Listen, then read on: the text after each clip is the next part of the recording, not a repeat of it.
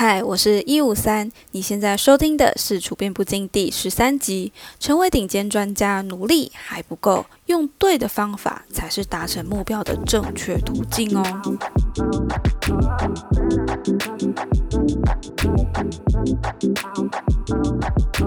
大概在二零一六一七年左右吧，这本书就是蛮红的。我也是看到朋友他在社群上分享，我才买这本书来看。老实说呢，我第一次没有把这本书给看完。呃，我印象啦，对这本书就是天才其实是努力来的，然后要找一个老师，花时间练习。一直到去年呢，我读了比较多本书之后，才发现其实蛮多书的概念是从刻意练习这边而来的，或者是那个概念是蛮相似的。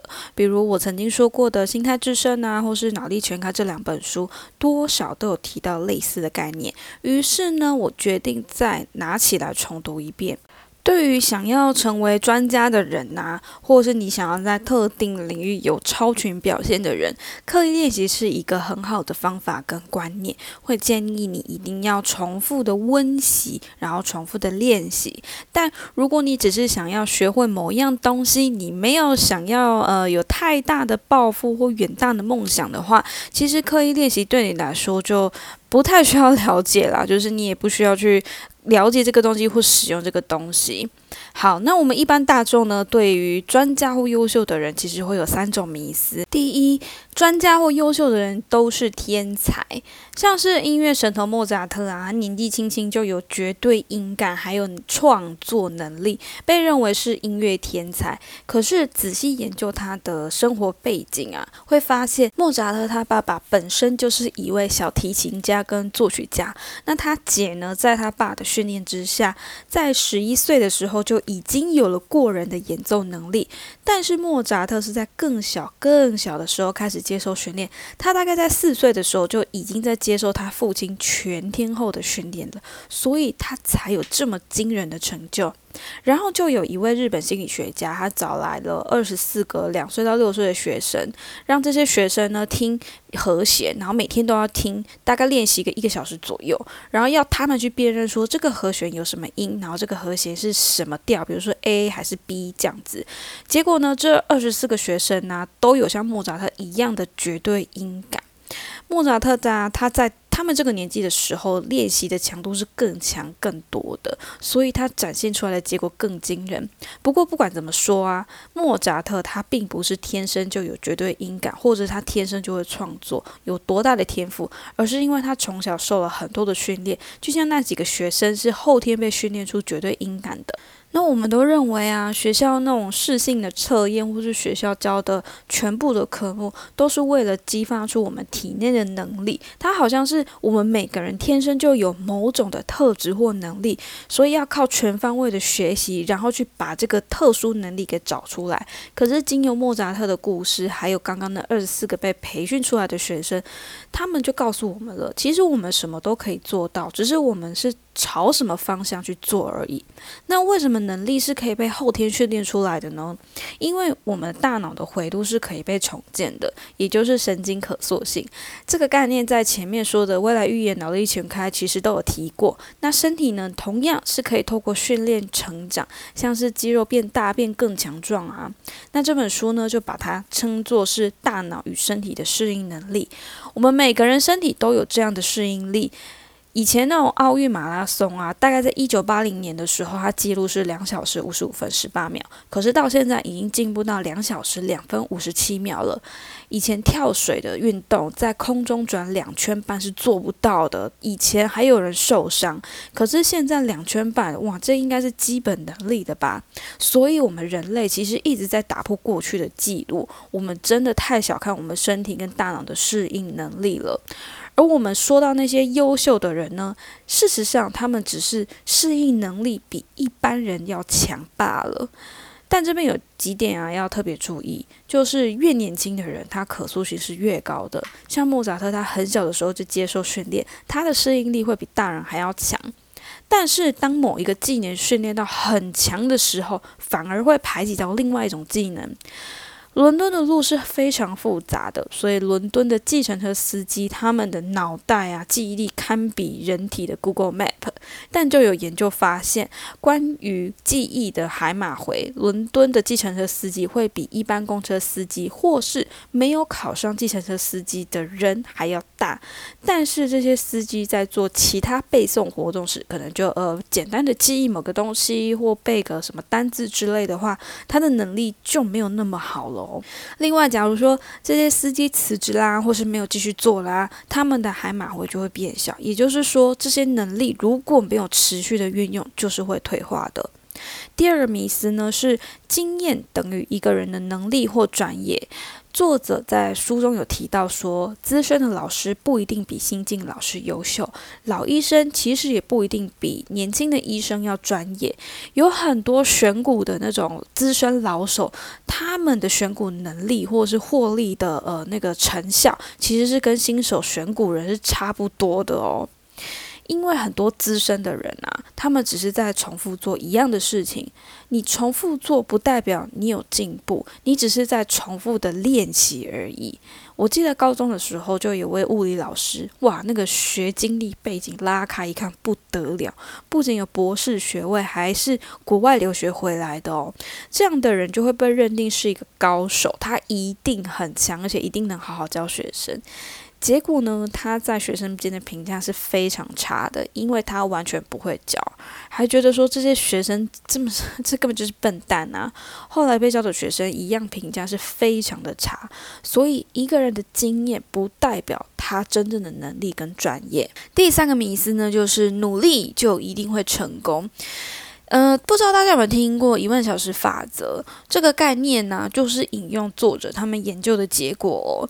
就是作者他曾经到音乐学院去挑出一群拉小提琴的学生，然后把他们分成顶尖、杰出和优秀，就会访问这三组人他们在练习啊，或作息，或小时候练习时间，呃，跟了老哪些老师上课。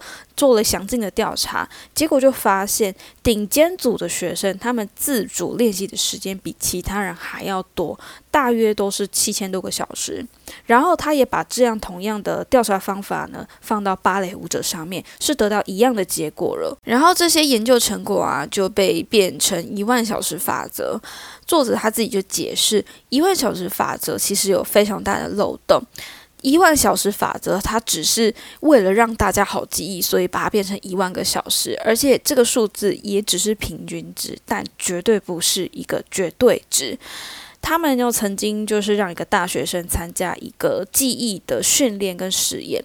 他们会念出一串数字，然后让一个叫史蒂夫的大学生听完之后要马上念出来。一开始呢，他只能记大概七到八位数字，后来呢，他可以记到八十二位数字哦。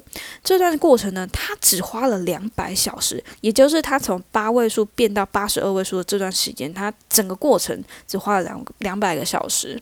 我们前面提到那些小提琴学生啊，跟芭蕾舞者啊。那些小提琴学生，他们真正成为顶尖或是知名的演奏家，事实上，他们已经花了两万多个小时才达到这样的成果。所以，一万小时绝对不是铁则。还有一万小时的说法，会让你有一种错误的认知或是一种期待，好像说我只要努力一万个小时之后，我就可以变得非常厉害，或是我可以变得跟这个人一样。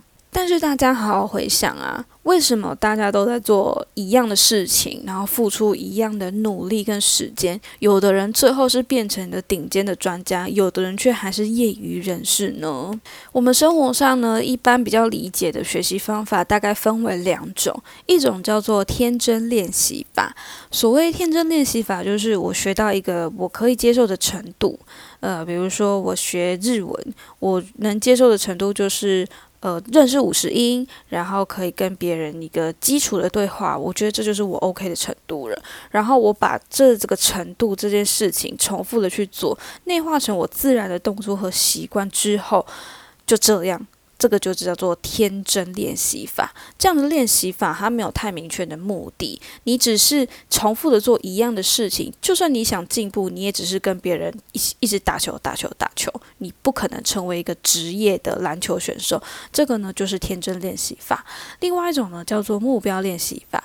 目标练习法就比天真练习法要来的有效果，或是有章法。它包含了几个特质。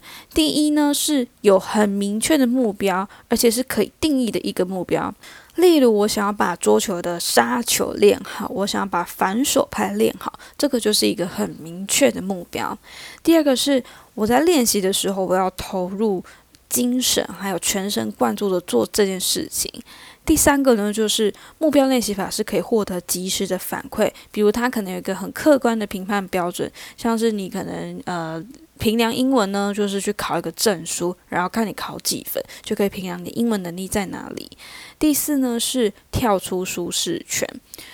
我们要进步，一定要跳出舒适圈，你才能往前进。如果你只是像天真练习法，一直重复做一样的事情，那个都在你的舒适圈里面，你就没有办法进步了。但是如果你跳出舒适圈的话，你就会向上一层楼。就像我们很多人减肥的时候，到一个减肥停滞期，就是你不管再怎么努力运动，你的体重就是瘦不下来。这个呢，就是因为你身体已经适应了你这样的活动量。如果你想要再减肥，你想要呃，可能更瘦的话，就是要再提升你的运动强度。再来就是你要有动机，动机不一定是正面的动机。像有些人他会一直做，是因为他觉得这件事很有兴趣，他觉得这件事非常有趣。但事实上，有很多专家或优秀的人，他们对于这种重复练习的事，或他们在做的，不管是拉小提琴运动还是什么，他们是感到很疲乏跟痛苦的。但是他们知道，他们只有这样重复练习做，才会有进步，所以就变成他们动机。再来呢，就是用新的方法突破瓶颈。前面提到那位史蒂夫，就是记忆训练的那位人呢，他其实有一阵子是怎么样都突破不了十位数的。这时候作者他们就换了一种训练的方式。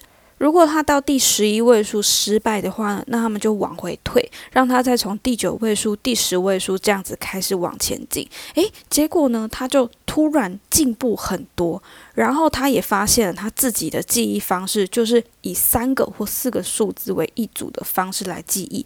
结果他一下就突飞猛进到二十位数、三十位数，最后呢到八十二个位数。但是呢，光有目标练习法是不够的，也就是你光有这个目标是不够的。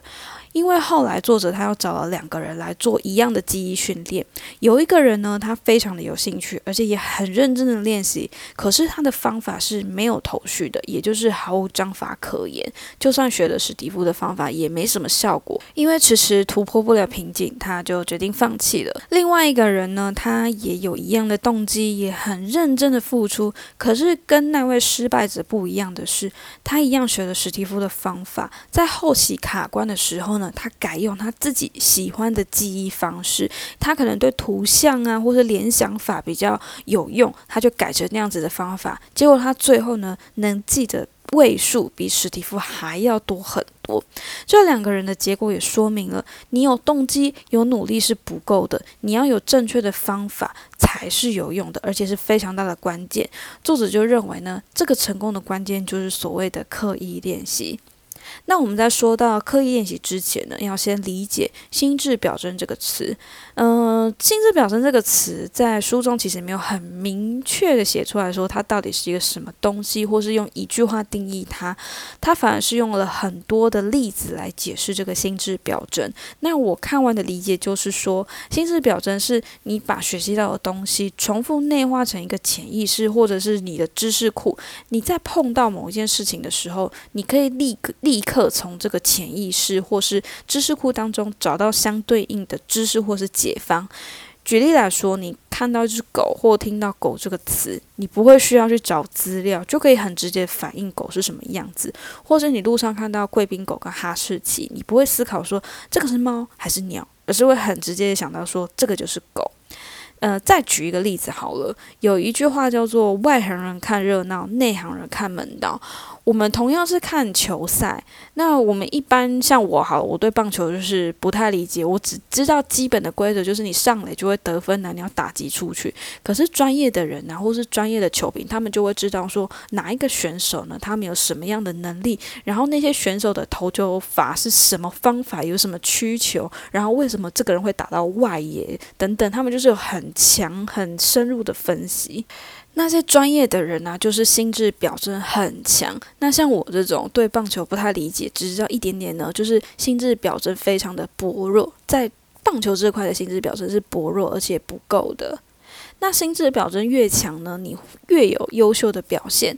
它像是一种循环。一开始我们要先透过技能或学习建立这个心智表征。当你的心智表征越成熟的话，又会帮助你的技能更上一层楼。那刻意练习的效果就是拥有高效率的心智表征。那么刻意练习到底是什么呢？简单来说，其实刻意练习就是在我们前面说的目标练习的基础特色上再添上几项。第一，你需要专业人士的指导。专业指导是为了给予及时的反馈，让你可以及时的修正。像是你练重训好了，如果你只是看影片，一样画葫芦的做，在一开始呢，看起来是蛮有效果了，但久了可能就很难再进步，而且要花上比较多的时间。但是你有一位教练可以针对你的动作或肌肉处理的方法，呃，告诉你该怎么去动的话，你的进步就会超乎。想象，而且因为教练可以在你做的当下给你及时的指导，你就会知道说，哦，我原本是这样做，但是如果按照教练的方法的话，那个肌肉感受度又不一样了。第二呢，就是要有意识的行动。呃，富兰克林他在写作啊、科学领域是非常有成就的，但是他在西洋棋上呢却栽了一个大跟头。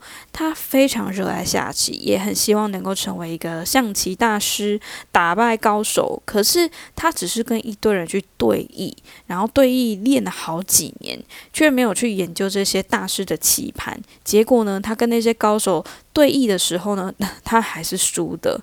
可是他在练习写作的时候完全不一样了。他写作的时候呢，是刻意的去模仿一篇文章。他会先把这篇文章给默写出来，然后看他哪里漏掉了，哪里背不出来，就默默发现他自己的词汇量不够。于是呢，他在针对词汇量不够、不精简的问题上持续练习跟改进。正因为他有意识跟刻意的去练习，他的写作能力才有惊人的提升。假如你找不到一个老师来教你，帮助你去做刻意练习的话，那么富兰克林的方式就是代替老师的最好方法哦。那刻意练习跟目标练习，他们最大的差异就在于，你在一个成熟的领域上用刻意练习会非常有效果。成熟的领域像是音乐、运动啊这类的。因为像是医生、老师或企业经理的人是很难有评量标准的。你可以看到一群老师，他们虽然走一样的考试流程成为老师，却有不同的教学品质。因为平阳老师的标准其实算蛮主观了，他除了有考试，还有试教嘛。但是在试教这一环就非常看评审的口味啦。可是像运动或是音乐，他们是有明确又客观的判断基准，比如你就是可以呃跑得多快呀。或是你可以破多少记录啊，或者是你在音乐的演奏技巧上有多好啊，等等。甚至呢，他们是有一道可以传承的技巧，或是传统，可以将他们的技术持续的传承。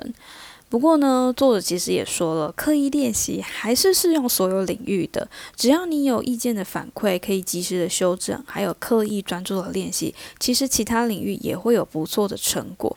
总结来说呢，刻意练习就是你要有明确的目标，要有意识，而且全神贯注的去做。最好呢是找一位专业的人士给你及时的反馈，让你可以做立即的修正。然后你的目标或行为是要跨出你的舒适圈，这样才能进步。要是你在做的过程中碰上瓶颈的话，请你尝试新的方法，就可以突破困境喽。其实这本书还有很多的例子可以说明跟举例，不过呢，它那些例子的概念其实大概就是这样子，所以我就没有提太多书中的例子再来说明了。那不知道各位有没有读过这本书，或者是对这本书有其他的见解呢？也欢迎你到 IG 与我。交流分享。而这集的文字内容可以搜寻“主编不经”，可以练习就能看到，或是你可以到 IG 来看重点整理哟。也非常感谢你今天收听到这里，那我们下集再见啦，拜拜。